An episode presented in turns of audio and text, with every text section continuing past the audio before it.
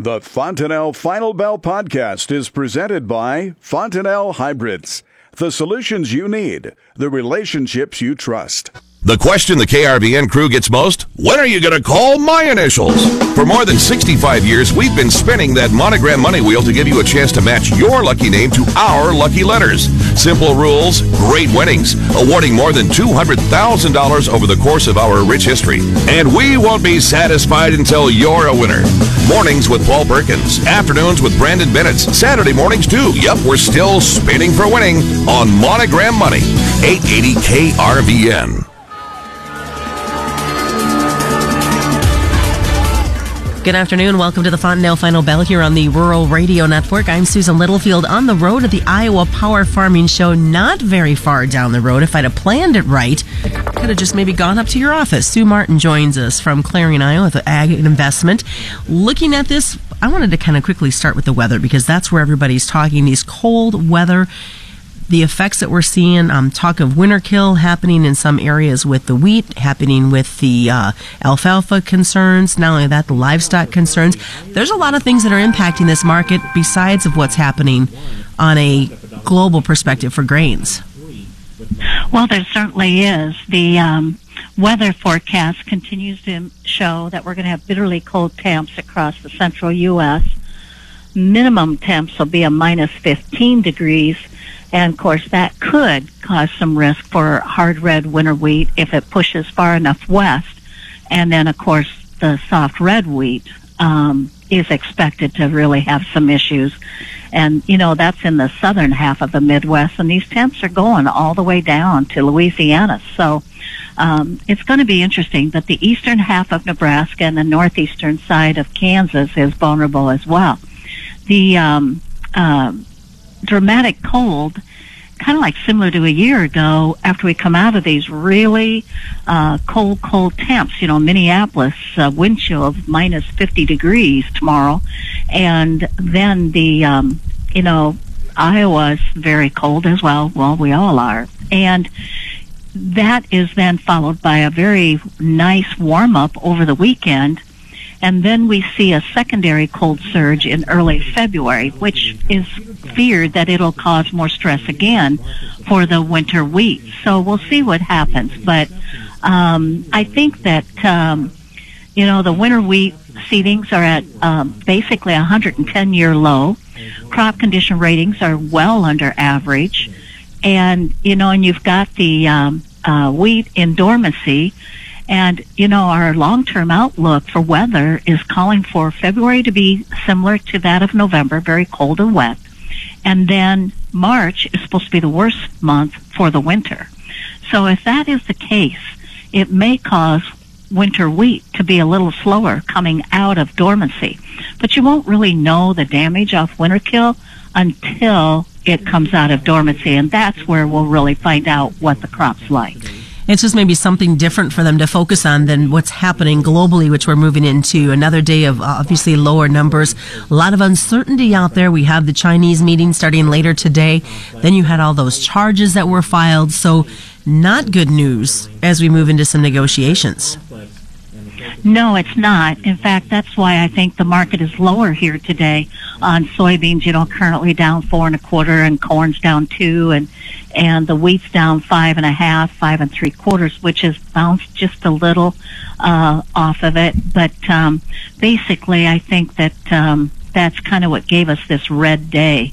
Um, I still think we'll catch here and catch a day up in into here, but I had thought maybe Friday, unless there's something astronomically good, I had thought Friday we would probably hear um, or see the markets deteriorate into the end of the week, and of course the first day of the new year uh, month. But traders are they're very apprehensive on this time around. And if you notice, we're just not hearing much talk. It has been very quiet. Are we going to see any more chatter pick up, or is it just to the point that we're having so much information thrown at us, it's hard to digest, especially with the government just reopening this week? Well, it may be that way. I think that um, once we get into February and we get all these reports coming at us on um, uh, February 8th, when we have our supply demand, uh, supply and demand numbers released, I think that's when we're going to see uh, the inflection of um, the numbers that we would have had in January. They're going to infuse them into those numbers. And so we'll have our final yield. Uh, everybody, pretty much most everybody thinks the yield's going to decline, both in beans and corn. And we'll also get an idea of acres in wheat.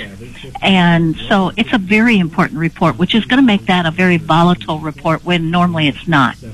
And then the other thing we have this week we're thinking we will get uh, export sales out on Thursday morning. And that will be interesting to see, finally get caught up on the sales data that it should show us what we've been having in the past here while we've been closed for the government. So, how do you guys market knowing that the February 8th report is going to be such a large report and so much information coming your way? A lot to digest just on that day alone, but leading into it to be prepared. Oh, it is. Um, basically, we're looking at doing taking some option strategies to protect us through those reports and have ourselves covered. Um, beans, you know, we continue to see November beans hover around the 957, 960 area. Um, it's been holding there. That's a pretty good price.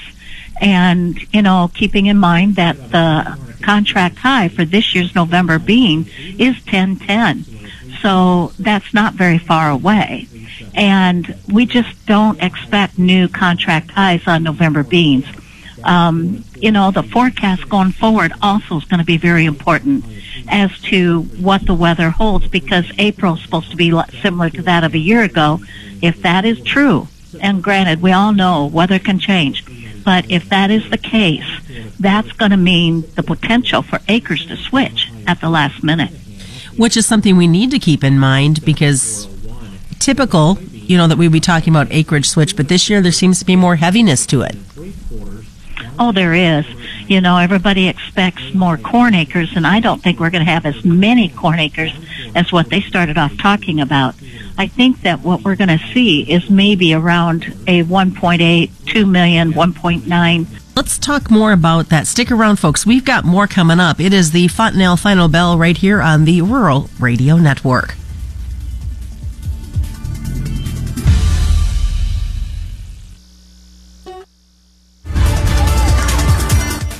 Welcome back to the Fontanelle Final Bell here on the Rural Radio Network. I'm Susan Littlefield, being joined by Sue Martin of Ag and Investment out of Clarion, Iowa. I am at the Iowa Power Farming Show that is underway this week in Des Moines.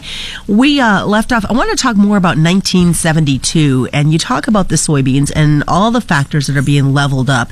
Looking at that year, looking at where we're at right now, what are some comparisons that our bean producers can take away from that? Well, first off, um, back in 1972 to 73, we had, in fact, I should back it up, and even in 1970 um, to 71, we were seeing the government get out of the uh, uh, grain storage facilities. They were getting closing them out, moving grain out of the ASCS office, uh, you know, grain bin Quonset sites. And I remember it so well because that was probably one of my first jobs was to sit in a car by the gate and count the trucks that went in and out. And it was boring and I read a lot. But um, I remember Russia at the time, you know, we took President Nixon took the um, uh, dollar off of the gold standard and allowed the dollar to float. And Russia came in and bought 30% of our grain. And we had been six years from a previous high when that market started to take off and after it had based in 72 and started taking off. And of course, we all know how that was the first time we ever seen $12 beans in 1973. Well, now, fast forward to currently, and we're once again dealing with trade with a major country in the world, China and their appetite for everything is huge because they can't produce enough. Their soils aren't um, they're they're um, contaminated with metals and things like that. So they don't have the ground to be able to produce all that that country needs for 1.4 billion people. So here they come at us, and all of a sudden we're working a trade deficit that with them and they say, okay, we'll buy enough grain over six years to take care of and wipe out the trade deficit. Well, that's fine. The U.S. wants it in two years. So somewhere in there, they'll end up, maybe it's three or maybe it's four years, something like that. But the problem is when you're talking the amount of money that they're talking, they're going to be consuming an awful lot of our agricultural products. And it'll probably also be energy as well, crude oil. So the next thing you see is all of a sudden we're seeing this huge pull of grain out of the U.S. going to China. And I just wonder, is it possible we're looking at a grain robbery like we did with Russia back in the early 70s? You know, they always say, you know, history repeats itself, so hopefully we can learn from history and not have that repeat in place. That's true. But if we do get that, all of a sudden our stocks, our global stocks, even the U.S. stocks, our stocks will be diminished very quickly.